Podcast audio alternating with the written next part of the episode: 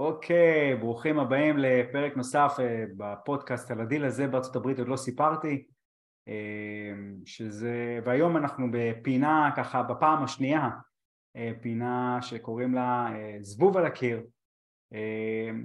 הפודקאסט בכלל מדבר על לקבל השראה מאנשים אנשים כמונו, כמוכם שעשו את התהליך וקונים נכסים בארצות הברית כדי באמת לתת השראה לאנשים שבדרך, או אנשים שהם רק בתחילת הדרך, קבל הצצה, והפינה עצמה היא סוג של איזה חידוד אה, על נקודה ספציפית בזמן בתהליך, אה, ולא על הדיל ששינה את זה, אלא על, על הנקודה בתהליך של אה, התמודדות עם איזה שאלה, איזה אתגר או משהו שהוא יותר מנטלי, ואז משם גם נוציא את זה לתוך לתוך משהו שהוא גם יותר פרקטי, יותר אולי ידע. אה, והיום אנחנו נדבר על הנושא של אה, איך בתוך התהליך הזה אה, מתוך איזה תסכול שחוויתם או שחיקה או עוד מעט נדבר מה זה בעצם חשבתם על להקים קרן להשקעות בבתים בארצות הברית ונדבר מה זה הקרן הזאת ואיך מקימים אותה וכדומה. אז זה היה ככה ההקדמה על הפרק למי שלא מכיר ואני מאמין שמכירים אתכם נתחיל דווקא ביניב. יניב תספר רגע על עצמך אה, וגם על הניסיון בנדל"ן ותכף נדבר גם על תומר. נעשה ככה למי שלא מכיר נעשה איזה אישור קו כי חלק, חלק מהאנשים מכירים. ונעשה איזה אישור קו. טוב אהלן ערב טוב. אה, אז אני יניב יניב קהת. חגגתי לאחרונה חמישים מסתבר. אני ככה תוך כדי זה שאני אומר את זה אני לא מאמין אבל זה המצב עורך דין כבר למעלה מ-20 שנה, אה, מתעסק במשפט מסחרי וקניין רוחני, בעצם ה, אה, את, ה, את ההכרה שלי לעולם הנדל"ן עשיתי בעצם דרך רפי, כי לא התעסקתי בנדל"ן לפני זה בישראל, לא כיזם ולא כעורך דין, אני לא מתעסק עם זה בכובע המשפטי, ובעצם הגעתי ללמוד על נדל"ן בארצות הברית, כי רציתי לדעת מה אני עושה. אחרי שהשקעתי בקרן אה, ראשונה לפני זה, אה, פסיבית, אה, והיום אני הבנתי בדיעבד כמה לא הבנתי שום דבר שחשבתי שהבנתי.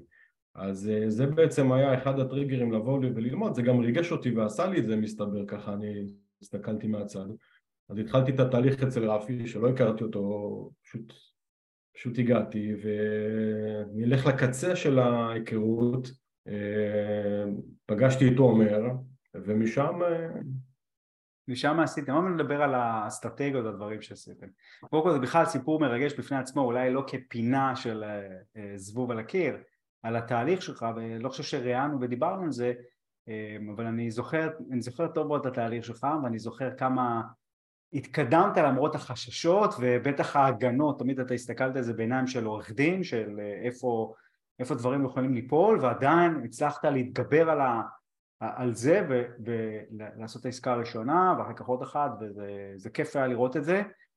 אמ, תכף נספר על החיבור ביניכם. אה, תומר תספר קצת אה, שוב איך אנשים נראה לי שהם תלמידים מכירים אותך. אולי מכירים אותך אפילו יותר טוב מאשר מכירים אותי, אבל... אה, אתה מגזים, אבל כן, תומר מרקוביץ', הצעיר בחבורה פה, בן 43, אמ, תלמיד שלך לדעתי מלפני חמש ומשהו שנים כבר uh, עברו. קודם כל בן דוד שלי, בוא. נכון, בן דוד שלך קודם כל. Uh, וככה נכנסתי לתהליך, הייתי באותו קורס עם יניב, למרות שבתחילת הדרך לא, לא יצא לנו ככה לעבוד ביחד, ודווקא בכל החיבורים שאתה עושה מעבר לתוכניות, אז ככה התחלנו אה, להכיר יותר לעומק, יניב עבד במילווקי, אני עבדתי בפיטסבורג, אה, עשינו את העסקאות הראשונות שלנו, ולדעתי משהו כמו אחרי שנה, שנה וחצי אחרי התוכנית, אה, בעצם החלטנו לשתף פעולה, ומאז אנחנו עובדים ביחד. אני לא באתי מעולם הנדל"ן, כמובן, כמו יניב וכמוך. מאוד סקרן אותי, ראיתי אותך עושה את זה לאורך השנים. אה, ושהחלטתי להתפנות לזה בעל כוחי, מה שנקרא, מי שלא מכיר את הסיפור אז אה, ידפדף בוובינרים אחורה. כן. אה, התאהבתי בזה. וכמובן אני מלווה היום את, איתך ביחד את כל המחזורים, מאחורי הקלעים אני קצת יותר פעיל, עוזר לתלמידים להגיע לעסקאות, מנתח איתם את העסקאות הראשונות שלהם ונותן להם דחיפה לקפיצה למים. כן, מדהים, לא, לא יודע איך הייתי, לא יודע, קודם כל אני יודע איך עשיתי את זה לפני זה, זה היה הרבה יותר קשה, הרבה יותר קל שאתה ככה איתי בשליחות הזאת, בכלל אני חושב שזכיתי בכלל בקהילה שלקחה את את ה-together we are better והתאהבה בזה ועוזרת אחד לשני, אנחנו רואים את זה כל יום אה, קורה וזה כיף, אה, אז אה, קודם כל תודה, זה תמיד הזדמנות להגיד לך תודה תומר על זה. לך. אז בואו בוא נדבר רגע על, ה, על האסטרטגיות ששניכם אה, אה, עשיתם ואז גם נדבר על השותף השלישי כי יש גם שותף שלישי בכל הדבר. הזה אז אה, קודם כל איזה, איזה אסטרטגיות ניסיתם או עשיתם במהלך השנים שאתם עושים נדל"ן? אני יכול להגיד מהצד שלי שבגלל שכל הזמן אני אה, פעיל עם התלמידים מאחורי הקלעים אז כל פעם אני מגלה עוד אסטרטגיה שלפעמים גם באה מהצד של התלמידים. Uh, התחלנו, ב... אני התחלתי בפליפים uh, בפיטסבורג בפלסיבניה, אחר כך בעצם שנה אחרי עשינו, עשיתי שלושה פליפים בתחילת הדרך, אחרי שחברתי ליניב אז התחלנו לעשות גם פליפים וגם רנטלים, משם התחלנו לעשות אוקשנים, שכירויות, ליווי משקיעים, היה לנו שם הולסלים כמובן, אה, ניסינו יחד עם אה, אורן, שתכף גם נדבר עליו, אה, עשינו בעצם, התחלנו לגזול לכיוון multifamily, התחלנו לחקור כל מיני עסקאות, שנייה, שנייה, אני עוצר אותך רגע, רגע, רגע, רגע, שנייה, אני בכוונה עוצר כי ה multifamily היה שם, אז זה כבר איזה נקודה שהיא חשובה, נוריד את השעון כי הוא מציק לי. נקודה חשובה שצריך לבוא ולהבין, ואני חושב שכל אחד גם אולי אה, ישתף, את יניב לא שמעתי אותך, אני שומע אה, באופן קבוע את, ה, את המקום שלך, אז אני יודע, אבל אני רוצה גם לשמוע את יניב, אה, המולטי פמיל לא סתם, הרצון להיכנס למולטי פמיל לא היה סתם, מה, מה גרם לכם, קודם כל מה גורם לכם לבוא ולזוז, להוסיף עוד אסטרטגיה? אם אסטרטגיה אחת עובדת, למה צריך להוסיף עוד אחת? יניב. אני חושב ש... תומר ככה בעשר שניות דיבר על מה שעשינו, אבל מדובר פה בעצם בתקופה יחסית ארוכה.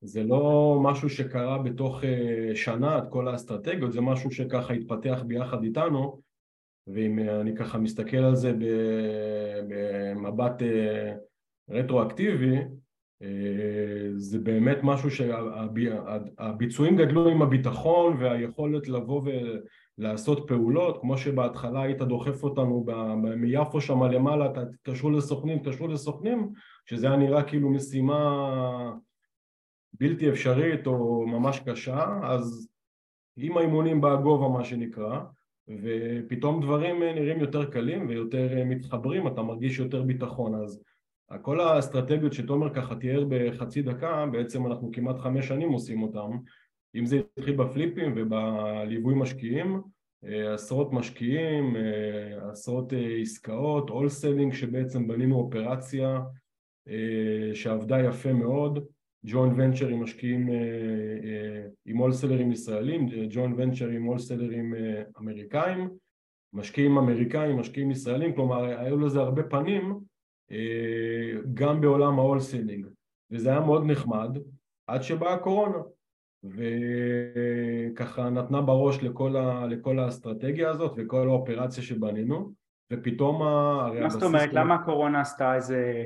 למה היא עשתה פה איזה פתאום איזה... מה היא שינתה מבחינת אני, אני, אני חושב שכל הבסיס של ה wholesaling זה בעצם ה-motivated seller זה מה שעומד במרכז של הציר הראשי שאתה מחפש את ה-motivated seller, לא משנה מאיזה סיבה. וברגע שאתה, ברגע שאתה יודע לזהות אותם ולהגיע אליהם, אז אתה ממשיך את כל, ה, את כל האופרציה. והקורונה בעצם הקפיאה את הכל, והיא יצרה מצב שאנשים לא רצו למכור, היה חוסר ודאות, השוק קפא, אי אפשר היה, לא שילמו שכירויות, היה עוצר אביקשנים, כלומר השוק היה בכאוס, פשוט, פשוט הבנו שאין עם מי לדבר. כי מי שרצה, אנשים רצו למכור ודיברנו איתם ואתה יודע, זה המחיר, רוצים, לא רוצים, לא, לא היה ממש את העניין של המוטיבייטד ולא היה שום, אה, שום ממש אה, רצון מאף אחד להמשיך את זה, אז החלטנו להקפיא את האופרציה, זה מין כזה לחיצת כפתור, אתה יודע, עושים אוף לכל הקוריאניות והזה, וכל מי שעושה את ה skip ואת ה cold calling, ואמרנו שברגע שהשוק יהיה יותר רלוונטי ובשל לחזור ויהיה יותר motivated, אז, אז נחזור. אבל את הליווי המשכנו לכל אורך הדרך, ובעצם כל האופרציות, כל האופרציה הזאת המשיכה עם כל האסטרטגיות. אה, של בעיקר, בעיקר של הליווי ובעיקר של ה rentalים כי זיהינו לפחות במילווקי, בשוק שאנחנו עובדים בו, שהביקוש הוא די קשיח עד היום. אני רוצה לעצור אותך יניב. אני אגיד לך למה ואני אקשה עליך ברעיון, בסדר? כי אתה אומר לי כמו עורך דין, אוקיי? ואני רוצה לגרד רגע את השטח הזה. אתה נתת מידע שהוא מידע מצב השוק וזה, לא מעניין אותי כרגע הדבר הזה. אני רוצה לבוא לחשוב, להקשיב, למה אתה אמרת, כמו שאתה אומר לאשתך, מה שיתפת לאשתך, מה אמרת לתומר בטלפון שגרם לכם להתחיל לזוז או להוסיף אסטרטגיות. לא מעניין אותי רק הצד, הצד של... כי אתה ענית, ענית לי המצב השוק, ההולסלר, בסדר, לא מעניין אותי, כאילו... זה, אני, זה... אני חושב שזה אחד הדברים היותר בולטים, זה גם הסקרנות אה, למצוא עוד אסטרטגיות, וגם העובדה שככל שהזמן עבר זה בהתחלה זה היה לנו ליווי אחד ומפה לאוזן ואנשים שמעו וככל שהתחילו הליוויים גם חיפשנו, אה, תמיד היינו, תמיד אה, בליוויים היה לנו מצב שאו שהיה לנו עסקאות ולא היה לנו משקיעים, או שהיה לנו משקיעים ולא היה לנו עסקאות. אז כל הזמן חיפשנו עוד אסטרטגיות כי, כדי להכניס בעצם למלאי נכסים שאנחנו, מבקש, שאנחנו מוצאים.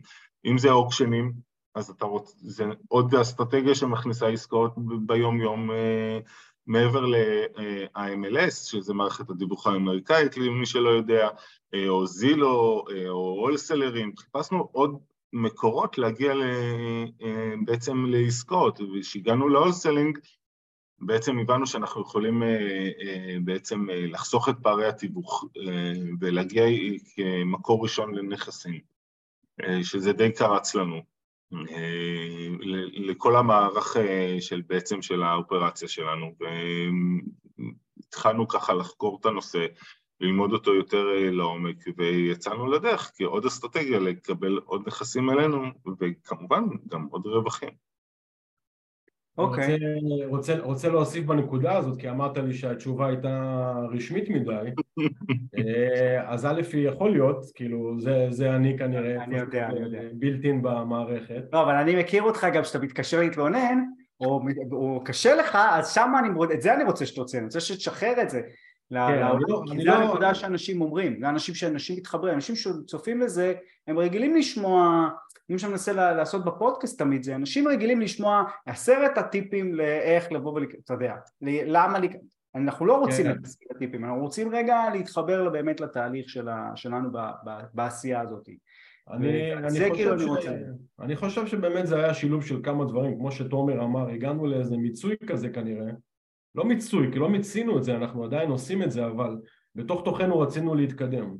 רצינו להתקדם, הגענו שאנחנו, אה, הרגשנו, אנחנו מרגישים שאנחנו כנראה יכולים יותר, אני מנסה לנתח, אה, לנתח את עצמנו מהצד תוך כדי אה, תנועה, מרגישים שאנחנו יכולים יותר, אמרתי, עם, ה, עם, ה, עם הזמן בא הביטחון. אני חושב שהעניין של ה scaling, בעצם שאתה עושה ליווי אחד אל אחד, היכולת שלך להתפתח ולגדול היא מאוד מוגבלת, כי תראה, הליווי הזה הוא משהו שלוקח, אני לא מדבר כרגע על ה wholesaling ועל ה flipים, כי flipים עוד כבר עוד לפני הקורונה אה, אה, די, די צמצמנו את הפעילות בתחום הזה, אבל הליוויים שהם מה שנקרא הלחם והחמאה שלנו אה, משקיעים המון, המון אנרגיה, כלומר הליווי דורש מאיתנו הרבה התייחסות, הרבה אנרגיה וזה מין איזו עסקה שהיא לא גדולה וככה שואבת אותך פנימה וחשבנו איך אנחנו לוקחים את, ה, את הניסיון שלנו, את היכולות שלנו, את, ה, את, ה, את הזה שעוד רגע אנחנו כבר מתחילים להשתעמם מעצמנו ורוצים כן לגדול וכן להתפתח, תקשיב, אתה חי בעולם, הקהילה שלך אה, מספקת אה, בסופו של דבר סיפורים אה, אה, מרהיבים וזה תופס את האוזן ואתה שומע סיפורים, אתה רואה אנשים, זה נותן דרבון, כלומר אני חושב שה... שאחד היתרונות של הקהילה מעבר למידע זה זה שאנחנו מדליקים אחד את השני ואתה אומר וואלה הוא יכול, הוא עשה את זה, אני מכיר, הוא באמת, אז גם אני יכול, אז גם אני, בוא, יש איזה דרבון פנימי כזו בקהילה שזה משהו שככה built in במערכת. אז הבנו שאם אנחנו רוצים לעשות scaling ליכולות שלנו ול, ולזמן שלנו גם מבחינת אה, ניסיון, גם מבחינת כסף, גם מבחינת זמן אנחנו צריכים אה, למצוא משהו חדש ולהתחיל לשפר את היכולות ולגדול תוך כדי. זה, וזה מה שמוביל בעצם למה שתומר אמר שהתחלנו לבדוק על ה... להיכנס לעולם המולטי, שם okay. אוקיי. פגשנו את אורן. שאורן, אורן כחל שראיינתי אותו באחד הפרקים. ו, ומה, אוקיי והלכתם לכיוון ה multifamily, חיפשתם עוד אסטרטגיות חוץ מה multifamily, תכף נדבר על multifamily, איזה אסטרטגיות הסתכלתם? בדקנו אה, באיזשהו שלב גם התחלנו לבדוק אה, כדי להגדיל את הפורטפוליו שלנו אז seller אה, financing התחלנו אוקיי. לבדוק אני חושב שהרבה מאוד אסטרטגיות... סלר פייננסים זה שהמוכר נותן בעצם, אתה קונה מהמוכר נכון, ממנו המימון. בעצם אתה משתמש בהלוואה שלו, גם חשבנו שזה מאוד מתאים לתקופה הזאת שבעצם הריביות מאוד מאוד גבוהות ואז אתה יכול לנצל את ה... ריבית שנקנתה מהנכס אה, אחורה ואז הריבית תהיה יותר אטרקטיבית אה, מאשר אה, BRR שקצת לדעתי הריביות גבוהות היום לעשות אותו. אני חושב שקרץ לנו ה multifamily גם בגללך בסופו של דבר, כי אתה קפצת למים, התחלת לעשות עסקאות multifamily ו... אתה יודע, אלה האסטרטגיות שאתה רואה מול העיניים, יכול להיות שיש עוד אסטרטגיות שאנחנו פחות מכירים, אבל אה, אלה האסטרטגיות היותר מתקדמות. אה, יש קרקעות, יש אה, בעצם multifamily וקרנות, זה, זה פחות או יותר מה שאני מכיר בעסקות. למה לא seller financing? מה, לא שזה לא מתאים, כן, כל אחד מה שהוא בוחר, למה אתם, לכם לא בחרתם seller financing? מה, מה חסר. לכם בזה? seller financing זה בעצם חלק מתחום שלם של, של Creative Financing בעצם, ש-Creative Financing כולל בתוכו owner או seller financing, sub 2 ועוד כל מיני אסטרטגיות so called מתקדמות למימון אטרקטיבי ויצירתי. אנחנו, א' זה משהו שאנחנו עושים אותו, מתעסקים איתו, בוחנים אותו כל הזמן אה, יש שווקים שיש בהם יותר הזדמנויות מהבחינה הזאת, דברים שאנחנו רואים אותם. אה, יש עניין של רגולציה, יש עניין של חוק, אה, כל מדינה עם הניואנסים שלה מהבחינה הזאת. זה לא משהו שאנחנו נגדו, אבל שוב, אני חושב שהעניין של ה scaling בסופו של דבר, גם ב seller financing, נכון שגם יש multi ב seller finance, אבל ה seller finance וה sub 2 וכל האסטרטגיות האלה של המימון המתקדם או היצירתי זה בעצם כלי, כלי שאמור לשרת אותך באותה, באותה אסטרטגיה, באותו תחום, אם זה multi, אם זה סינגלים, אם זה דו טריפלקסים, commercial, קרקעות, whatever, כלומר seller finance יכול להיות ב multi, בסינגל, בקרקעות, לא יודע, זה התחום שלך, אני מאמין שגם שם יש, יש את הדברים האלה, אבל אה, זה לא סותר, כלומר אין, אין, אין, אין סתירה בין הדברים, אנחנו מנסים לשלב את ה... בין האסטרטגיות האלה להתפתחות שלנו לכיוון הקרן בעצם. אה, אוקיי, okay. ולמה בסוף לא החלטתם אה, להיכנס למולטי פמילי? אה, קודם כל התחלנו לחפש עסקאות ומצאנו את עצמנו רודפים אחרי עסקאות עם אחוזי תשואה מאוד נמוכים. הרבה מאוד עסקאות נפסלו על הדרך המחיר של הביקוש אה, לעסקאות מולטי פמילי היה גבוה והתשואות היו מאוד נמוכות.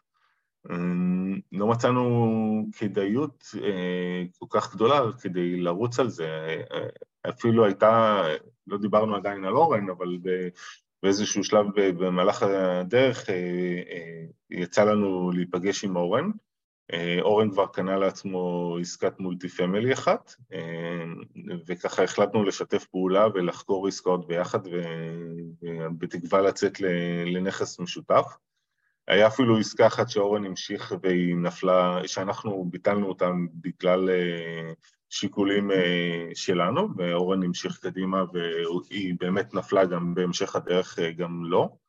מה זה השיקולים שלנו? אתה בפודקאסט, נראה לך שאתה... השיקולים שלנו, זה הייתה יותר, אני חיפשתי עסקה שבעצם אפשר להשביח אותה ועדיין לקבל שכירות לאורך הדרך. אורן, אורן הביא את העסקה, עסקה שהייתה נראית על פניו מעניינת מאוד, אבל לא היה שם, לא היה, הייתה, עדיין לא הייתה ראויה למגורים, הייתה, חלק מה, מהנכס היה עדיין בשלב השלד. וזה מבחינתי לעשות flip ל multi family, משהו שפחות חיפשתי, פחות רציתי להיות תקוע עם עסקה ולנהל שיפוץ מאוד מאוד גדול מאפס, כמעט מאפס. לא התחברתי לזה, אורן המשיך הלאה, ואני לא זוכר מה הסיבה, אורן, אבל העסקה נפלה, לדעתי משהו ב inspection העסקה נפלה, כן. אני לא טועה. והמשכנו לחפש, עברנו לא מעט, גם הגדלנו את כמות השווקים שאנחנו מחפשים בהם, ולא לא הגענו לתשואות מספיק טובות שאפשר לעשות ג'וינט ונצ'ר עם משקיעים ולבוא ולהריץ את העסקאות קדימה. איך ההרגשה כשאתה בא בוחן אסטרטגיה מסוימת ואתה משקיע בזה זמן ואין תוצאה, זה לא קורה? איך אתה, מה אתה עושה עם זה? כי אתה יכול להיות שהרי המחשבה, לי המחשבה שעובדת בראש הרי זה אם אני מפסיק עכשיו יכול להיות שאני, זה בדיוק הנקודה שבה אני מגיע אל מה שאני רוצה. שם. נכון. אני חושב שקודם כל זה, השקענו בזה המון שעות, אם זה למידה איך לנתח עסקאות מולטי פמילי ודיברתי עם לא מעט תלמידים שעושים multi family, תלמידים שלך שעושים multi family, היה איזשהו, אני לא אגיד שאין תחושה של אכזבה, אבל אתה, אתה יודע, אתה מחפש את עצמך, אתה למדת עוד תחום שיכול להיות שבעתיד הוא יהיה רלוונטי יותר מבחינתנו.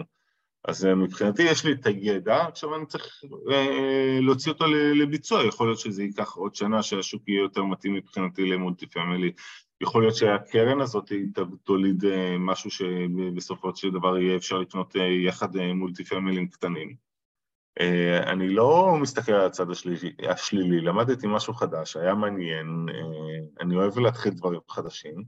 אבל איך אתה, איך אתה לא מגיע למצב שנגיד אתה בא ואומר אוקיי אני אעשה קרן, נניח לא הצלחת ועכשיו אתה תזוז לעוד אסטרטגיה אני בכוונה לוקח את הנקודה הזאת, כי זו נקודה שאנשים, כי, אני רואה את האנשים... כי, לא, כי בסופו של דבר בקרן, אה, בקרן אני מצאתי את הכדאיות, אני, זה משהו שאנחנו אה, די עושים, כי אנחנו בעצם הולכים לקרן של אה, סינגלים, אה, שמשהו שאנחנו עושים, אנחנו פשוט רוצים לעבוד בסקייל יותר גבוה, ובגלל זה אנחנו מאגדים אה, כמה שותפים ביחד. אוקיי, okay, רגע, אל תשתף לי עדיין הקרן, למרות שבטח כולם כבר רוצים לשמוע uh, בפרק, כן. רוצים כבר לשמוע כי כבר חפרתי לכם על הלפני, אבל, uh, אבל שנייה, פעם, שנייה אחרונה, איך הגעתם לרעיון של קרן בכלל? אני רק שנייה, אני רוצה להוסיף לגבי המולטי, כי באמת השקענו כל כך הרבה זמן בלימוד וניתוח ודיבור, אה, שיחות עם סוכנים, סוכן שפתאום יודע לדבר איתך במושגים של מולטי, זה לא, לא, לא תמיד אותו סוכן של, של, של סינגלים ודופלקסים, באמת השקענו הרבה זמן ונכנסנו לזה, אבל אה, צריך לזכור שבתקופה הזאת קרה משהו שמשפיע על, על כל העולם וזה הריביות. וכמה שהפד הלך והעלה את הריביות והעלה את, ה, את המימון, ככה במקביל הכדאיות של של מימון של מולטי ירד, כי מולטי זה עסקה שאתה בדרך כלל הולך על פייננס, וברגע שהריביות התחילו לעוף למעלה, ככה הכדאיות ירדה, ירדה למטה, וזה משהו, אני חושב שזה היה, איך אומרים, המסמר האחרון בארון של המולטי בשלב הזה, ואז החלטנו בעצם לקחת ולהמשיך הלאה, וכמו שתומר אמר, אם, אם מחר התנאים של השוק יאפשרו ויעשו שכל, כי בסוף זה מספרים, אם המספרים מחר יעשו שכל והריביות אה, נגיד יחזרו, לא יודע, לא מחר, אבל יכול, מעריכים שבשנה הקרובה יקרו דברים, אז לא פוסלים לבוא ולהתחיל אה, להכניס אה, נגיד מולטים לפורמט של קרן. זה צריך לעשות שכל בסוף לנו ולמשקיעים, אם זה לא עובד אז, אז לא בכוח, אז מוצאים מה כן עובד. ואיך הגעתם לרעיון של קרן? זאת אומרת, למה, מה, מה, מה הניע אתכם לבוא ולהגיד אוקיי, כי, מה, כי אתם אמרתם רוצים לעשות scale, אז מה ההבדל בין עכשיו אני קונה בית, בית, בית, כל פעם אני משקיע בית, בית, בית, לעומת לבוא ולהקים קרן ואז מה מבחינתכם, גם איך הגעתם לרעיון וגם מה היתרון מבחינתכם בקרן פה? אני חושב שהרעיון נולד אה, משילובים של כמה דברים, אה, כמו למשל אה, בסופו של דבר יש לנו משקיעים שהם אנשים שלא חיו ולא נולדו או לא למדו את עולם הנדל"ן בארצות הברית ו, ויש לנו משקיעים שכבר של שלוש, ארבע ואולי גם חמש שנים כבר בסופו של דבר, שצצה להם בעיה או משהו שהוא קורה בנכס, הם פונים אלינו, וכמובן בשמחה אנחנו עוזרים ונותנים את הטיפ, אז בסופו של דבר באיזשהו מקום אני מרגיש שאני ממשיך לנהל להם את הנכסים, אז אני אומר, אוקיי, אם הם לא יודעים להסתדר לבד, בואו נאגד את זה ביחד. עכשיו גם אתה מסתכל, אתה מסתכל בתקופת הקורונה גם לנכסים שלי, דייר לא שילם, אי אפשר היה לפנות אותו, ואז אה, אה, בעצם מה שקרה, שבעצם מתשואה חודשית של אה, נגיד עשרה, 12 אחוז תשואה, פתאום אתה, הדייר לא משלם, אתה באפס אחוז תשואה. ואז הרעיון של multi family, שבעצם יש לך מספר אה, אה, אה, יחידות שאחת מפצה על השנייה במידת הצורך, אה, הוא, הוא רעיון שמאוד קרץ לנו, וזה אותו דבר עובד בקרן, יש לך אה, כמה דלתות של סינגל, אה, שבעצם אם אתה משקיע של נכס אחד, ולא התפתחת לשתיים, שלושה, ארבעה נכסים, אז אתה תלוי במה שקורה ספציפית בנכס, אם הוא, הדייר עזב אתה לא מקבל שכירות, אם יש תיקון אתה לא מקבל שכירות. ברגע שאתה עושה אפילו ארבעה, חמישה, שלושה, לא משנה, אה, הכמות, יש לך נכסים שמפצים אחד על השני, אמנם התשואה שלך תרד באותו חודש או באותו חודשיים האלה, אבל עדיין אתה מפצה אחד על השני. אה, כאילו, איכשהו נולד הרעיון הזה מתוך אה, בעיות שקרו לנו בדרך, אם זה בעיות שאלה אישיות ש, של כל משקיע לדעתי. כן, אוקיי. הכאב הזה בעצם שתומר מתאר, זה בסוף מה שהניע אותנו הכאב שאנחנו ככה מלווים אותו בליוויים השוטפים שלנו במהלך השנים, הבנו מתוך מה שנקרא דרישה מתוך הקהל אה, במרכאות, זה שאנשים ברובם בסוף לא רוצים להתעסק עם זה ביום יום, כי אנחנו מגיעים על איזשהו שלב שאנחנו מייצבים מה שנקרא את הנכס, אז מחברים אותו לחברת ניהול ושמים דייר שמתחיל לשלם, ואז אחרי מתחילים לקרות דברים כמו שכולנו יודעים וקורים דברים, לא תמיד, לא, ב, לא, זה לא קרייסיסים, אבל לא לכולם זה מתאים. ואם אני למשל, אה, אה, אני זוכר מקרה ספציפי של בן משפחה שלי, אה, היה יופי של, יופי של בית, יופי של נכס, יופי של... הכל עבד כמו שצריך. אבל ברגע שהיא קיבלה את המייל הראשון מחברת הניהול, נפלו עליה השמיים. לא כי היא לא יודעת אנגלית ולא כי זה העירו אותה באמצע הלילה. הלחץ שזה גרם אה, הביא אותה למצב שהיא רצתה למכור את הבית. היא אמרה, זה לא בשבילי, לא בשבילי, אולי אני יכולה להתמודד עם זה, אולי... אה, אבל לא רוצה. כלומר, הרצון הזה והרעיון הזה של קרן בא בעצם מזה שאנחנו שנים שומעים אנשים שאומרים הכנסה פסיבית, הכנסה פסיבית, יש איזה המושג הזה שמלווה את כולנו מההתחלה וכשאתה מתחיל להתעסק עם זה וקונה לעצמך וקונה למשקיעים ומלווה אותם כמו שטובר לא אמר, אתה רואה שזה נכון. ממש לא פסיבי, ממש לא פסיבי. המטרה של הקרן בסופו של דבר זה לתת שקט. אנחנו בזמנו ניסינו להריץ תוכנית שקוראים לה לישון בשקט, או הולכים לישון בשקט, או אה, להשקיע בשקט, או משהו כזה, אני לא זוכר כבר, אה, שהמטרה היא באמת לתת למישהו מקצועי לנהל את זה. וממה שאנחנו גילינו, אנשים מעדיפים להרוויח קצת פחות, כי כמובן יש עלויות לעניין הזה, מעדיפים להרוויח קצת פחות, אבל שמישהו ינהל להם את זה, כולל כל הבעיות, כולל התקשורת השוטפת עם חברות הניהול, קנייה, מכירה, שיפוץ, ועד המכירה בעצם של, ה, של הנכסים. עכשיו כשאנחנו אומרים לאגד את זה בכמה נכסים, אמרת סינגלים, אנחנו לאו דווקא מדברים על single כ single family, אלא בעצם עד ה fourplex שזה commercial נהיה, נהיה commercial, אם זה single, duplex, כל מה שעושה לנו שכל מבחינת אה, תשואות, מבחינת מחירים ומבחינת אה, אה, המספרים למשקיע ולנו, האינטרס הוא כמובן אה, משותף. אז אני חושב שבאמת אלה, זה, זה הדבר העיקרי שהוביל אותנו, זה והסקיילים כמובן, לבוא ולעשות את הדברים בהיקפים יותר נרחבים, על אותן פעולות שאנחנו כבר עושים, אה, זה, זה היה הבסיס האמיתי. והקרן, אתם בעצם הקרן תפעל ב... תכף נדבר על המבנה של הקרן ואיך הם עושים את זה, אבל הקרן בעצם תרכוש נכסים במילווקי או בעוד מקומות? במילווקי. אוקיי, למה דווקא מילווקי? אה, זה מקום ההתמחות שלנו, זה מה שנקרא הבית, אנחנו מרגישים הכי בטוח, אנחנו מכירים את אה, המון בעלי מקצוע, אה, יש לנו, כמו שאמרנו, עשינו לא מעט אסטרטגיות לאורך הדרך, אז יש לנו המון בעצם ענפים נקרא לזה שמביאים לנו נכסים שיכולים ל... שאנחנו יכולים להשתמש בהם, אנחנו מרגישים בטוח שם. אוקיי. Okay. ועוד שאלה, איך, אמ, זו שאלה שכתבתי שאני אשאל אתכם, זו שאלה שבטוח שואלים, איך אתם, אה, אה, אה, איך כשאתם מקימים קרן, רוצים להקים קרן, זה בעצם יש פה, תכף נדבר על המבנה, אבל יש פה גיוס הון ואתם צריכים לבוא לקנות נכסים, נכון? נכון. איך יש לכם התחייבות בעצם לבוא ולקנות נכסים שהזמן לא ברור? יש פה איזה, איך, איך מתמודדים עם הדבר הזה, עם, עם, עם האי ודאות הזאת של לאן השוק הולך? כן, יש פה, אין, אין ספק שיש פה כמה אתגרים אה, אה, לא פשוטים, אה, אבל בסופו של דבר לא, לא המצאנו את הגלגל, אנחנו לא ממציאים את הגלגל, אנחנו גם לא רוצים להמציא את הגלגל, להפך, אנחנו רוצים להישען על, אה, על דעת גדולים מה שנקרא, ובסופו של דבר יש לנו עורך דין שמלווה את, ה, את הקרן, עורך דין חיצוני שמתמחה בקרנות, הוא גם מחזיק חשבון נאמנות, אה, שלשם הולכים הכספים, כלומר כמובן רואה חשבון, כלומר, אנחנו עוטפים את עצמנו בבעלי מקצוע הרלוונטיים ביותר שיבואו ויתוו את, ה, את הכללים מהבחינה הזאת.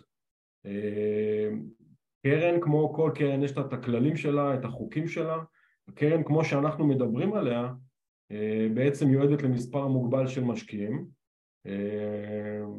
אנחנו, מן הסתם אנחנו זהירים מאוד בנתונים כאן כי כמו שכולם יודעים יש פה הגבלה של שוק ההון לא, לא כולם יודעים, אז אה, תשתף את זה. יש, יש, יש, דבר, יש דבר שנקרא חוק הניצאים, חוק הניצאים בעצם אה, רשות להלבנת הון, אה, יש הגבלות מאוד ספציפיות לגבי הצעות, הצעות למשקיעים, מה שיזמים יכולים להציע למשקיעים במסגרת אותו חוק. לא, לא ניכנס לזה, זה יבש, יבש ומשעמם, אבל יש דברים שאפשר להגיד במעמד, במעמד, במעמד הזה ויש דברים שאי אפשר להגיד במעמד הזה אלא רק בשלב יותר מתקדם פרטני למי שמה שנקרא זה יעניין אותו. אבל בגדול המטרה שלנו כמו שאמרתי אנחנו עושים גם חסם, חסם כניסה החלטנו לעשות מאוד נמוך כלומר המינימום השקעה הוא יחסית, יחסית נמוך. המטרה של הקרן, הגבולות גזרה שלה אה, כמו שאמרנו זה לקנות אה, סינגלים, דופלקסים, אה, כל, ה, כל הרזידנשלס, אנחנו קונים בתים מוכנים, כלומר אנחנו לא יוזמים פה ומחכים להיתרי בנייה, בעצם רמת הסיכון היא נמוכה יותר, זה בעצם השוק שלנו, זה הלחם והחמאה פה אנחנו, אה, פה אנחנו בעצם מביאים לשולחן את הניסיון שלנו, את הידע שלנו, את האנשי מקצוע שאנחנו עובדים איתם כבר חמש שנים בערך אה, ומאגדים את אה, מה שנקרא את כל הידע, הניסיון והכוחות כדי לבוא ולהציג את זה בפורמט הזה, בפורמט הזה של הקרן שיודעת לתת בעצם הכנסה פסיבית אמיתית שקט, שקט למשקיע, ללכת לישון בשקט כמו שצריך בניהול מלא שלנו. אה, אוקיי. Okay. המטרה בסופו של דבר היא לבוא ולקנות כמה שיותר מהר את הנכסים, אנחנו בעצם, אין לנו נכסים שלנו שאנחנו רוצים להיפטר מהם לתוך הקרן. אה, אני, אני מכיר גם פורמטים כאלה, דווקא בימים האלה שאנחנו כולנו שמענו את כל הסיפורים ואת כל התחקירים ויש הרבה נכון. רעש מאוד לא נעים מהבחינה הזאת, אנחנו רוצים להיזהר שבעתיים, אז אנחנו לא מוכרים נכסים שלנו לקרן ורוצים באמת להיות זכים כשלג וללכת לישון טוב בלילה גם אנחנו. דבר ראשון, יש לנו מה שנקרא הרבה מה להפסיד. אה, בסופו של דבר אה, אנחנו אה, מתחילים, יש לנו כבר נכסים שהתחלנו להציע ולהגיש עליהם, אבל זו המטרה. אוקיי, שנייה, רגע, שנייה, שנייה, שנייה, שנייה, תעצור רגע. יש, קודם כל יש, כדי לעשות קצת סדר, מבחינת הצעה לציבור אסור לנו לדבר מספרים וכדומה וגם לא, לא, לא בדיוק להגיד, אני לא יכול להציע מספרים ואיזה נכסים בדיוק מבחינת הפרמטרים של תשואות אני יכול כי כל דבר כזה היא בעצם הצעה לציבור ואם אני רוצה הצעה לציבור אפשר לעשות את זה רק עם תשקיף שעולה מאות אלפי דולרים או שקלים אז שזה לא רלוונטי אבל אבל בואו נדבר רגע על המבנה של הקרן, זאת אומרת האם כסף, מגייסים את כל ההון מראש ושמים אותו בחשבון נאמנות או כי יש כל מיני מנגנונים של קריאה לכסף ואיך מקבלים החלטה, מי מקבל החלטה על רכישת הנכסים, זאת אומרת איך אני בונה את כל המנגנון גיוס לעומת מנגנון רכישת הנכסים, זה בעצם מה שלדעתי מעניין בהקמה של קרן אה, אה, כאילו במבנה שלה טוב, ננסה לתת את זה באמת במשפט ולא לשעמם עם הפרטים הטכניים. לא, זה דווקא לא משעמם, יניב, זה כאילו, זה, זה, זה, זה הדבר הכי מעניין לדעתי, איך אתה בונה קרן, אוקיי. שהיא גם מגינה על המשקיע, שהכסף לא יושב, יוש, אולי יושב או לא עושה כסף, או קבלת החלטות מהירה מדי, מי מחליט על הנכסים, או איך זה עובד. בוא תנסה אוקיי. רגע. אוקיי, אז אני אנסה לעשות את זה ככה יחסית אה, אה, קצר ומתומצת ומובן. כמו שאמרתי, יש, יש עורך דין, קודם כל, יש עורך דין ורואה חשבון שמלווים את העסקה הזאת. אם אתה מחר בא ומשקיע בקרן, הקרן נכנס לחשבון נאמנות של עורך הדין, לא שלנו, זה לא נכנס אלינו לחשבון בנק, אה, ובעצם יש דבר שנקרא אה, תקופת צינון, תקופת צינון שהיא מקבל, מקובלת דרך אגב בכל הקרנות, אה, בערך מדובר על שלושה חודשים, שבשלושה חודשים צריך להבין שיכול להיות שהכסף הזה לא יעשה יותר מדי. כמובן שהחשבון נאמנות צמוד, ל, צמוד ל, ל, ל, לפק"מים סולידיים או למנגנונים אה, פיננסיים סולידיים ששומרים על הערך שלו, אבל אה, כן, יש לקחת בחשבון, כמו שאמרתי, תקופת צינון מינימלית לקרן, אה, בזמן ש... לכל, הס... לכל הסכום, רגע, רגע, שנייה, לכל הסכום, בוא אני אשאל, אני אשאל אותך שאלות קצרות, אתה תענה לי תשובות קצרות ואז אני אוציא את זה, סבבה? נעשה את זה ככה. אז יש עורך דין, נכון? שהוא עורך דין בונה את כל, ה, כל ההסכמים. יש בתוך ההסכם של הקרן כל מיני החלטות מסחריות. ההחלטות המסחריות, למשל, האם אני צריך לגייס את כל הגובה של הקרן, סתם נגיד, עכשיו אני זורק מספרים, נניח עכשיו מחליטים שגובה של הקרן היא מיליון דולר, בסדר? האם אנחנו צריכים, אתם צריכים לגייס את כל המיליון דולר ואז יוצאים לרכישה, או ש... אה, כאילו בסכום מסוים להתחיל לרכוש, תן לי, ה, תן לי את זה רגע. אז אני, אז, אני, אז אני אגיד לך מה הכיוון שלנו. הכיוון שלנו, יש, יש מינימום, מינימום קריטי לקרן, אה, ואני לא אגיד אותו פה, אבל כן. הוא, לא גב, הוא לא גבוה במיוחד, אנחנו לא... עזוב, אנחנו נגיד נניח, בסדר? זה לשם הדוגמה. כי אני רוצה מחר בבוקר, אני רוצה שמחר בבוקר אנשים יבואו, יגידו בואנה, כן. קרן זה רעיון טוב, איך אני עושה את זה? אז זה, כן. הכוונה, בסדר? הם רוצים ללמוד את זה. אז, קודם כל יש הרבה, הרבה דרכים להקים קרנות, כלומר יש הרבה מאוד דרכים לעשות כל דבר. מה שאני אומר כרגע זה מה שמתאים לנו, כי בדקנו ובחנו והחלטנו שזה טוב, טוב לנו. אבל יש עוד דרכים לעשות כל דבר והשמיים הם הגבול, כמובן במגבלות החוק. אנחנו החלטנו ללכת לכיוון כמו שעושים בגיוס המונים. אנחנו הולכים להצהיר על המינימום שאנחנו הולכים לגייס, ואם אתה שמת את הכסף והכסף שוכב בחשבון נאמנות ותוך איקס זמן אנחנו לא מצליחים לגייס את הכסף אנחנו כנראה נחזיר את הכסף למשקיעים. זאת אומרת לפי ההסכם של הקרן, זאת אומרת יש, לי, יש לך תקופה להגעה למינימום. כן, פחות מהמינימום הזה אין כדאיות מבחינתנו כיזמים תראה, אתה צריך להבין, יש פה הרבה עבודה... אל תסביר לי, אל תסביר לי, אני יכול אותך, משאיר אותך בגבול שאני צריך אותך רגע. אז בסדר, אתה, זורם איתי, נכון? אתה יודע זורם, זורם, זורם.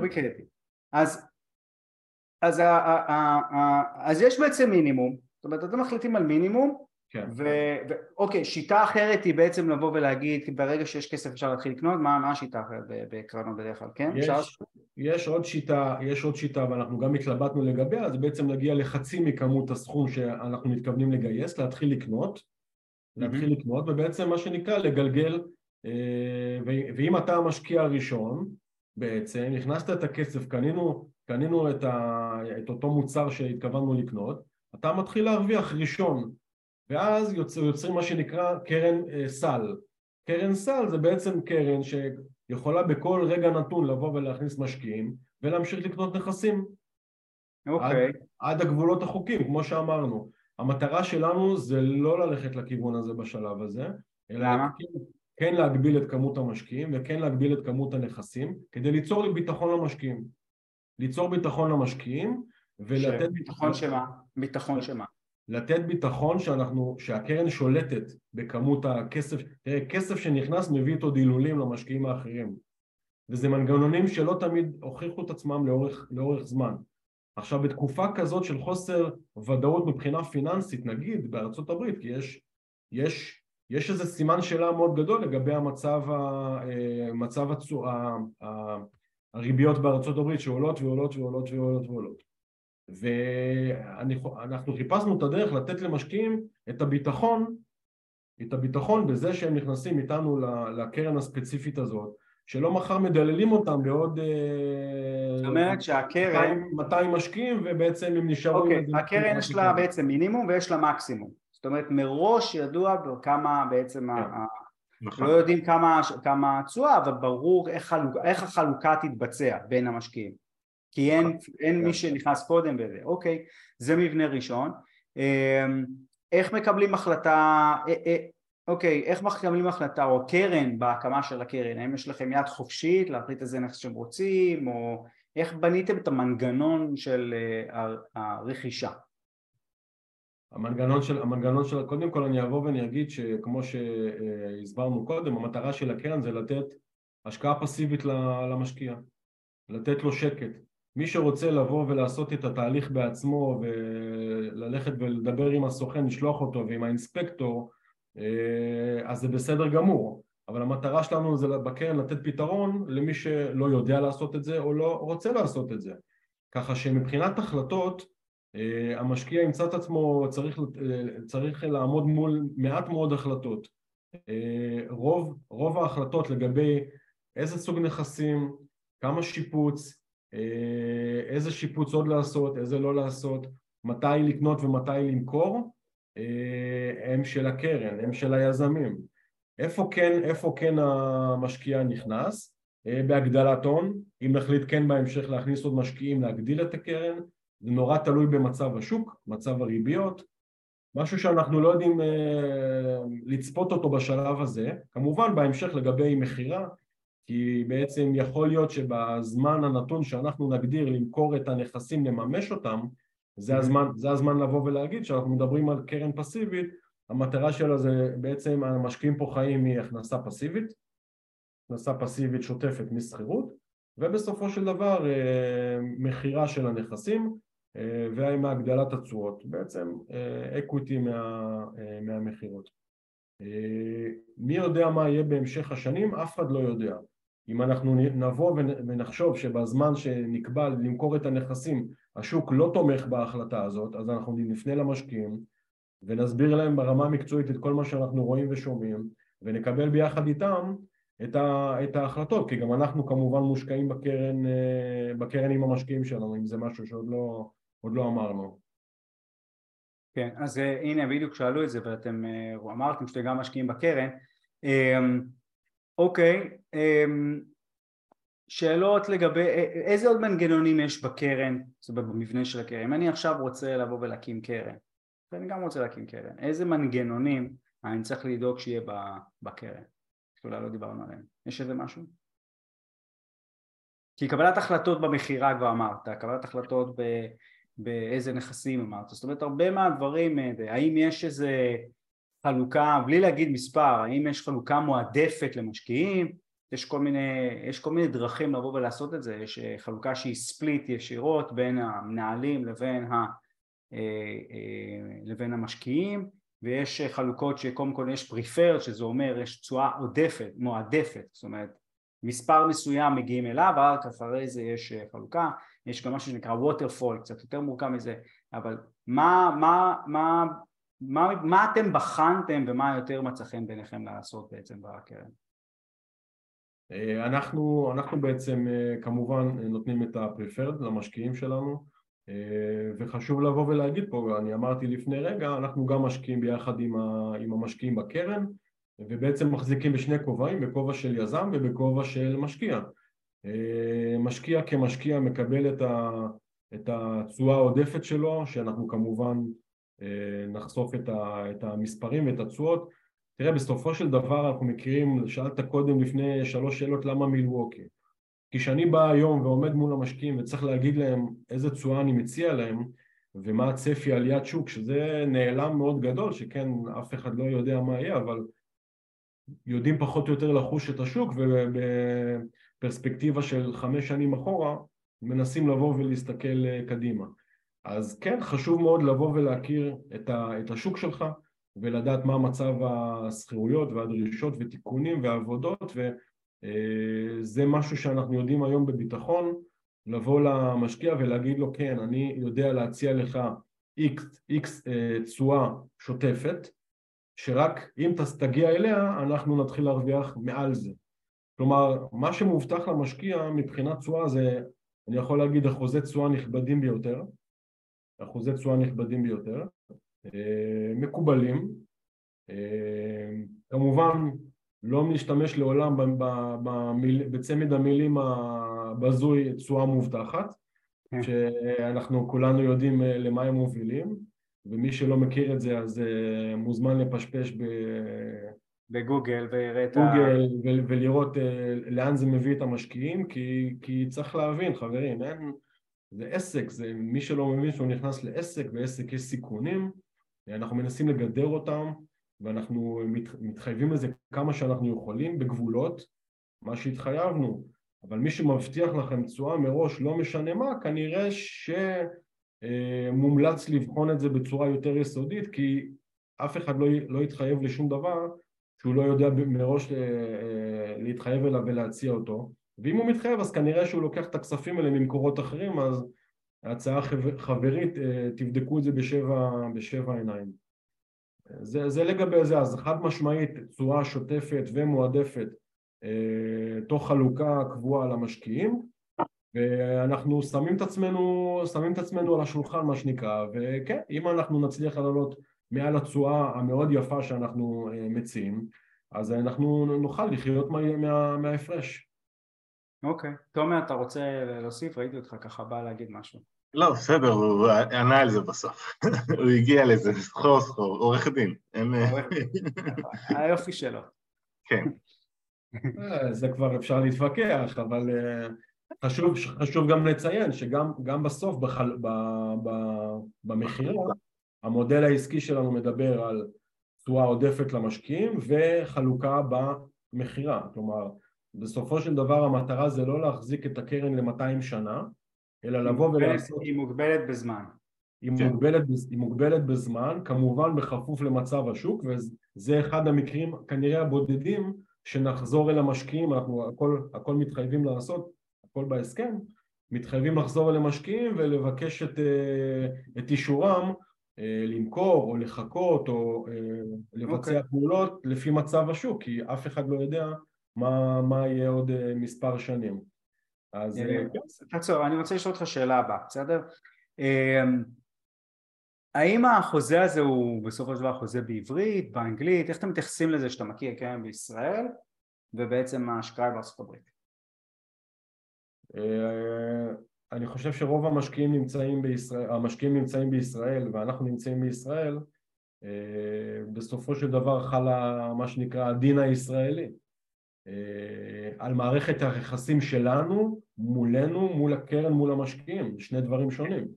המערכת יחסים של הקרן היא, היא כמו שעוד פעם, אני לא נותן, לא, לא רוצה לתת פה ייעוץ משפטי, ל, ל, אני אומר איך, איך שאני רואה את זה בתור, בתור יזם ובתור מישהו שקצת קצת מבין את העניינים האלה ו, ומנסה להבין. והמערכת יחסים היא מערכת יחסים בין כל הגופים שהם ישראלים, מערכת יחסים מול, ה, מול, מול הנכסים ומול בעלי המקצוע היא כמובן כפופה לדין האמריקאי אבל כל מה שקשור לקרן ולמשקיעים אה, אה, כפוף לדין הישראלי ולמה שקורה פה, אנחנו לא, אה, לא ניקח אף אחד למילווקי לקורט שם, למרות כן. שזה יופי של מקום. שדרך אגב, זה ראיתי אחד מה... היה, ראיתי את זה בחוזים של אנשים שהם... כשידעו שהם יגיעו לנקודה הזאת והם שמו שבית המשפט הוא בארצות הברית. אה, יכול להיות שזו עוד נקודה שצריכה להדליק אה, נורה אדומה. נכון. אנחנו מנסים, מנסים באמת לבוא ולבנות מוצר, אה, בעצם בונים כבר מוצר שהוא מה שנקרא ידידותי לסביבה, ידידותי למשתמש, בכפוף למגבלות, אתה יודע, בסופו של דבר יש הסכמים וכמו שאמרתי יש עורך דין ומערכת שמגנה על כולנו מכל הצדדים אבל מנסים להנגיש את זה באמת בצורה מאוד פשוטה ומאוד ידידותית והנכסים הם נכסים קיימים ומניבים ו... אוקיי. Okay. אני רוצה, אני רוצה קצת לשאול את תומר, כי הצד המשפטית הלכתי אליך, עכשיו אני רוצה קצת כן, ללכת, מן הסתם. קצת לתומר. איך, איך קיבלת, ואתה תדבר בשם הזה, איך החלטתם על חלוקת התפקידים? זאת אומרת, איך, איך חלוקת התפקידים? כי יש פה גם את אורן, אמ, ש... אמ, מה, איך עשיתם את חלוקת התפקידים פה? תראה, קודם כל החלוקת אה, תפקידים ביני לבין יניב היא כבר אוטומטית. אה, אנחנו מתנהלים אה, כבר קרוב לארבע-חמש שנים ביחד, והחלוקה היא, היא טבעית מבחינתנו. אורן נכנס לתמונה ומביא איתו רוח גבית נוספת. אה, מה, שגורם, מה שגרם לנו להגיע למצב שאנחנו אה, ממשיכים את אותו חלוקה שאני ויניב עושים ובעצם מכניסים את אה, אורן גם לתפקידים. אחד הדברים שאני ויניב מאוד אוהבים לעשות זה לא שמישהו אחד מחפש את הנכסים והשני מחכה לראות מה יקרה. אנחנו שתינו עובדים במקביל, שתינו נכנסים לכל מיני אתרים, בודקים מעסקאות של הולסלינג, יוצרים קשרים איתם, וזה גם מה שאורן יצטרף אה, ויעשה כמובן אה, יחד איתנו בנוסף, ובסופו של דבר באיזשהו שלב אה, אני ואני אוהבים את הפגישות בימי רביעי, ואורן הצטרף כבר לכמה פגישות לאחרונה, ובעצם אנחנו מביאים כל מה שבעצם עסקאות רלוונטיות לשולחן, ובעצם מקבלים החלטות יחד, כמובן עוברים עליהם חשבוני כדאיות וכל מה ש... אה, למדנו לאורך כל התוכנית ובעצם מביאים אותם לשולחן ומחליטים עם איזה נכסים אנחנו אה, מתחילים להציע אה, ולרוץ איתם קדימה. לרוץ איתם קדימה זה כמובן לפנות לסוכן, הסוכן מתחיל לגייע נכסים, לצלם תמונות, לשלוח לנו תוצאות ואז בעצם אנחנו עושים מפגשי זום, נפגשים שוב, והם אחרי שקיבלנו את התמונות ואת ההחלטות, אנחנו מקבלים החלטה משותפת, אה, כל אחד מביא את הזווית ראייה שלו, את הידע שלו על ה, על ה, בעצם על הנכס, ומחליטים להגיש הצעה, אה, החלטה משותפת. זאת אומרת, אתם שלושתכם, אתם עובדים במנגנון חלוקת, אה, חלוקה שאומרת, כולכם עושים ביחד הכל, זאת אומרת, גם עובדים עם, מדברים עם משקיעים, גם בודקים נכסים, בעצם עושים מכפיל כוח של שלוש באותן פעולות. שזה כן. גם שיטה שעובדת, כן? זה תלוי מה, כן. מה שעובד לכם, כן? יש כאלה שהם אה, לא עושים את אותו הדבר. אומרת, אה, תראה, בהמשך אנחנו, אני ויניב די מתפצלים, יניב יותר אה, כל הנושא של הטייטל והחוזים, זה הצד החזק שלו משפטית, כמובן, גם אם הוא לא, הוא לא עורך דין שמוסמך ל, להתעסק בנדל"ן בארצות הברית, אבל אתה יודע, מן הסתם בטבעי הוא יותר קל לו עם חוזים מאשר לי. ובהתנהלות מול אה, חברת הייטק שזה עורכי דין אחרים. אה, אחר מכן, אה, הרבה פעמים רוב, אני, אני מתנהל ומסדר את ה... אחרי השיפוץ, וכמובן אני יותר מתנהל מול המשקיע יחד מול חברות הניהול, קצת יותר פעיל בנושא הזה. כמובן שאנחנו עוזרים אחד לשני כל הזמן. יש, יש דברים שיש בהם את החלוקה הטבעית שנוסדה, ואורן יתחיל ויצטרף, ואנחנו נלמד גם להכיר אחד את השני יותר לעומק ולהיעזר בהמשך הדרך מעבר לחלוקת הנכסים.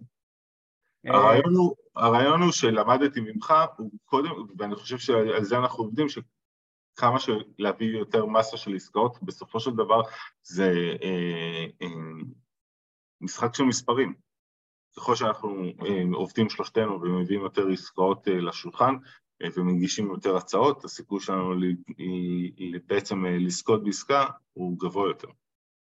מסכים, מסכים. אפרופו להוסיף מילה לגבי, לגבי אורן, שמביא איתו ניסיון, ב, דיברנו קודם על, על Creative Financing, אז בעצם אורן יש לו ניסיון לא קטן ב-Owner Financing ובסאב 2 ובכמה אסטרטגיות שאנחנו ככה מאוד אה, אה, נשתדל לאמץ אותם גם ברכיש, ברכישת הנכסים אה, לקרן.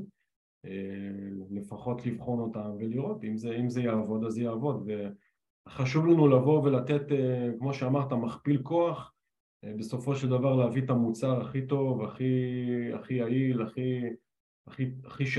נותן את השקט הכי גדול למשקיע ויודע לתת את המספרים הכי, הכי סקסיים לכל הצדדים. אני חושב, ש, אני חושב שגם החל, החלוקה היא גם חלוקת האישיות ביניכם נכון.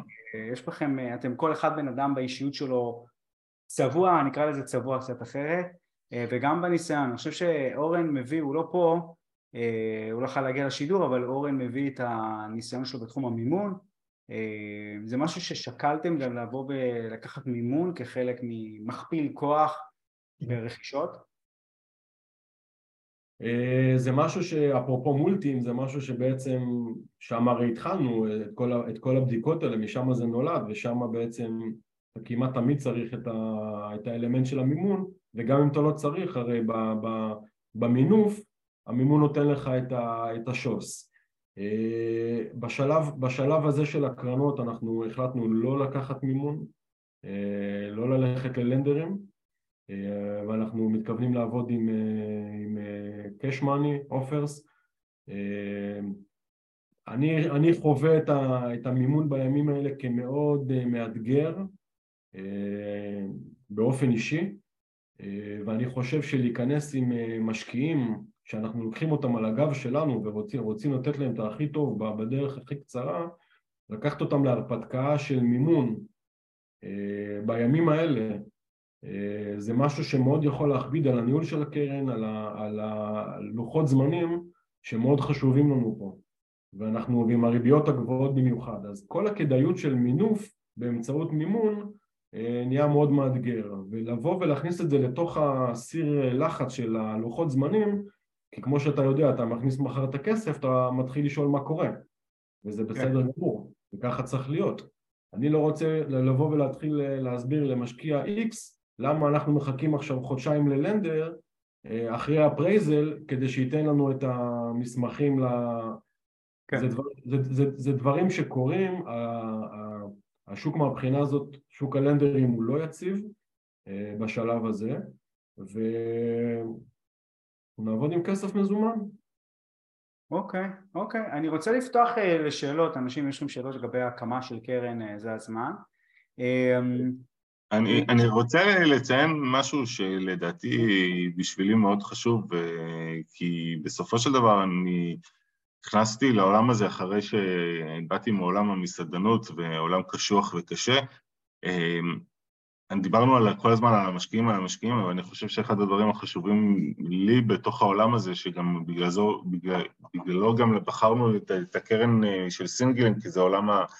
אה, הבטוח שלנו, מה שנקרא, בתוך הזה, גם לנו חשוב לישון בשקט. אנחנו רוצים, כמו שהמשקיעים רוצים שקט, גם אני רוצה לישון בשקט ו- ולצאת לדרך אה, בבטחה.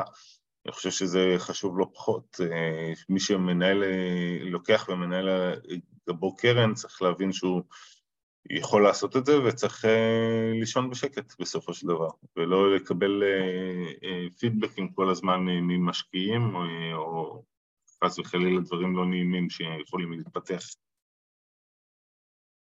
זה, זה נכון, כמה, כמה אתם גם חוששים בגיוס? האם עובר לכם בראש, רגע אני אצליח לגייס את ההון, אני אצליח לרכוש את הנכסים, כי יש פה, זה נקרא to pull it off, אתם נכנסים לזה תהליך שהוא לא ידוע כרגע, זאת אומרת אי אפשר לדעת, רק אפשר לנסות, האם אתם מתרגשים מזה, חוששים מזה, מה, איפה אתם נמצאים בסקאלה? גם וגם אני חושב, מאוד מתרגשים ויש חשש, כאילו, יש מאוד רצון אה, לבוא ולצאת כבר לדרך ולעשות ולראות שהכל אה, עובד כמו שצריך והגיוס אה, הוא, הוא מצליח. אתה רוצה להיות אחרי, כאילו להגיע למצב שיאללה, יצא לנו... אתה רוצה להוכיח את הקונספט, אתה רוצה להוכיח שזה, שזה קורה. נכון. בסדר, אבל זה, זה יקרה. אתם מכירים אותי, זה תמיד מתחיל בהחלטה. נכון. בדיוק, בדיוק. אנחנו בגלל זה החלטנו לצאת לדרך, וכמו ש... כמו שאתה מבין, כן, יש, יש חשש, יש, אה, יש הרבה ככה התרגשויות מהבחינה הזאת, אבל אנחנו, אנחנו מרגישים שאנחנו בשלים לזה, אנחנו עובדים בסודר, לוקחים את האנשי מקצוע, עובדים מאוד תבניתי, אה, הולכים כמו שתומר אמר, אמר על הלחם והחמאה שלנו, על, ה, על המוצרים שאנחנו כבר חמש שנים יודעים לעבוד איתם, עם האנשי מקצוע שאנחנו כבר עובדים איתם, ככה שאנחנו מקטינים סיכונים כמה שאפשר, כן, במגבלות ה... חוץ מזה שאנחנו מתחילים לקבל פידבקים חיוביים מהצד, אז אנחנו, זה נותן לנו ככה רוח גבית. אה, איך אנשים, איך התחלתם לדבר עם אנשים, איך התגובות לגבי הקרן, איך אתם מרגישים את זה? אה, אני ואורן כבר עשינו כמה, דווקא ביום שישי האחרון עשינו עם רעיון עם מש, שתי משקיעות, מה שהתגלה ברעיון די מנוסות, קיבלנו אחלה פידבק. אה, מהם, אה, וזה היה מרגש באופן אה, כללי, אורן גם יצא לו לדבר עם עוד משקיעים וגם אני. אנשים מתעניינים, זה, זה מסקרן אותם, זה, זה כאילו, הם, זה, אולי זה גם אנשים שהשקיעו אותנו, אני דיברתי עם אנשים שהשקיעו אותנו בעבר, אז זה פתאום נוף שונה, אז כאילו יש סקרנות, יש עניין, זה יש התרגשות חדשה, וגם מבחינתי, אני מתחיל לדבר בתחילת הדרך, אז אתה מגמגם קצת, אתה, זה משהו חדש, אז זה תמיד כיף אה, ומעניין. מדהים. אה, יש פה איזו שאלה אחרונה ואני אענה עליה, אם אתם לוקחים רווח יזמי ואם כן ומתי, אז אה, דיברנו על זה שיש, אנחנו לא אומרים מספרים בגלל חוק הנצאים, אבל יש חלוקה של פריפר, שזה כל כל משקיעים, ואז מעל זה יש ספליט בין המשקיעים לבין היזמים. אה, לא ניכנס לכמה וזה, מיקי אי אפשר להיכנס לזה, זה, אבל יש כל מיני אפשרויות לעשות אה, חלוקות אה, במספרים. אם רוצים, שאלה ככה אחרונה, אם אנשים רוצים לבוא ולהתייעץ איתכם על הקמה של קרן או להשקיע בקרן? כל דבר לפחות התלמידים שלך אה, יודעים שכל דבר אה, שלך, כן, שלך בסופו של דבר, אני רק אה, מאחורי הקלעים, יודעים שהם... טוב, כשכבר נותנים פידבק ואומרים רפי ותומר, אז זה כבר לא יכול להיות...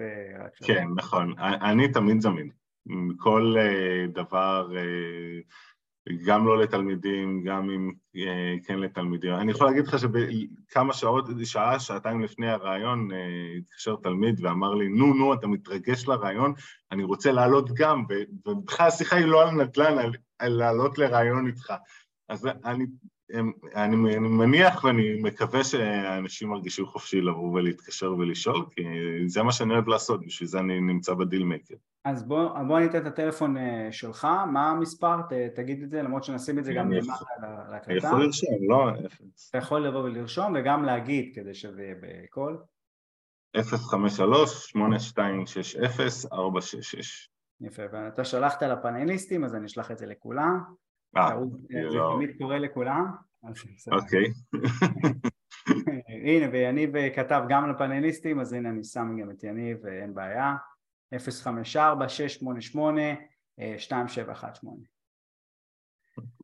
אה, אוקיי, חברים, היה... איזה, אני ממש מתרגש לכם בשבילכם, זה אחלה, אחלה דרך, דרך חדשה, מאתגרת, שזה קשה ומרגישים שלא, גם לא מצליחים קצת, זה מצוין. כן. תומר, אתה ראית את התהליכים, ואני חושב שיש שני אנשים שחווים את התהליכים שאני עובר אה, ואת הקשיים, זה אחד זה יעל, נכון. אחד אתה שאתה שומע אותי בטלפון אה, מתלונן גם, אז... מתלונן, אה, מספר הצלחות וזה, יש לנו המון שיחות, אני, זה צריך להיות פאנל, אה, שיחות מאחורי הקלעים של אה, תומר ורפי. כן, זה גם, זה גם זבוב על הקיר. זבוב על הקיר. תסכול, אף סוכן לא עונה, גם לי זה קרה הרי, אף סוכן לא, לא חוזר אליי בקרקעות, חוזר אליי, מה זה, אני מסביר לכולם שהם צריכים לבוא ולעשות שיחות, אני עושה שיחות, לא יכול לחזר אליי. אנשים חושבים שאנחנו כאילו באיזשהו אה, שלב אה, לפעמים קדימה ואנחנו חווים את אותם דברים כמוהם, אותם תסכולים אה, והרבה פעמים שואלים אותי למה אני עושה את זה, אז זה בגלל המוטיבציה שהם נותנים לי בסופו של דבר, בהצלחות שלהם.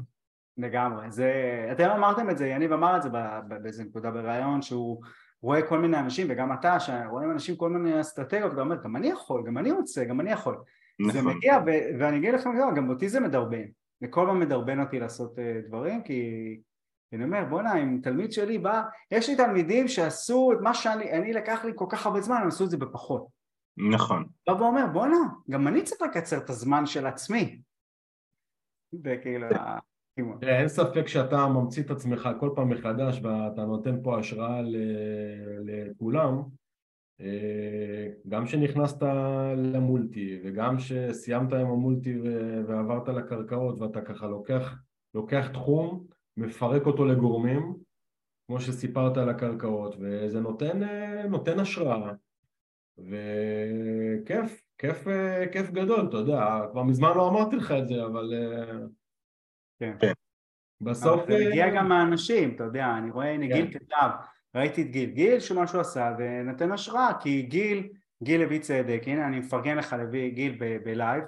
אמ, שהוא בא והוא שאל מלא שאלות, גיל הוא מהאנשים שואל מלא שאלות, לא מוותר, הוא מתקשר אליך, הוא שולח לי זה, ואני אפילו צוחק עליו לפעמים, תגיד לי מה אני ספר טלפונים, חבר אותי וזה, אבל הוא לא מוותר, והוא עשה את זה, והוא עושה את זה, וזה בעיניי מעורר השראה לבוא לראות אנשים שהם רוצים, לא מוותרים ועושים את זה. מוטי, יש עוד הרבה אנשים, מוטי מהיום, נכון. מהפרק של היום, מהפרק, מהפוסט של היום, שהוא פשוט מהמקום שהוא הגיע לא ויתר, לא מעניין אותו שום דבר והוא עשה את זה עם סביבה טובה והכל, אבל בסוף זה שלו, הוא עשה את זה וזה מעורר השראה אה, ואני מאחל לנו שעוד איזה, עוד איזה שנה תספרו כבר על הקרן וכבר אה, בדיעבד על ההקמה שלה וממש כל הדברים, גם של דברים שעבדו, דברים שלא עבדו ותיתנו לה השראה לאנשים וכבר היום השראה לאנשים לבוא ולבוא ולפצח אסטרטגיה חדשה אחרי שמרגישים איזה סוג של תסכול או, או מצב שרוצים להגיע לסקייל כי אחד הדברים שאנשים רוצים זה להגיע לסקייל הם חוצים את הדרך הזאת וזה המקום. אמ, חברים המון המון תודה על ההשראה תודה אה, ולכולם שיהיה לילה טוב. לילה טוב לכולם. ביי. ביי.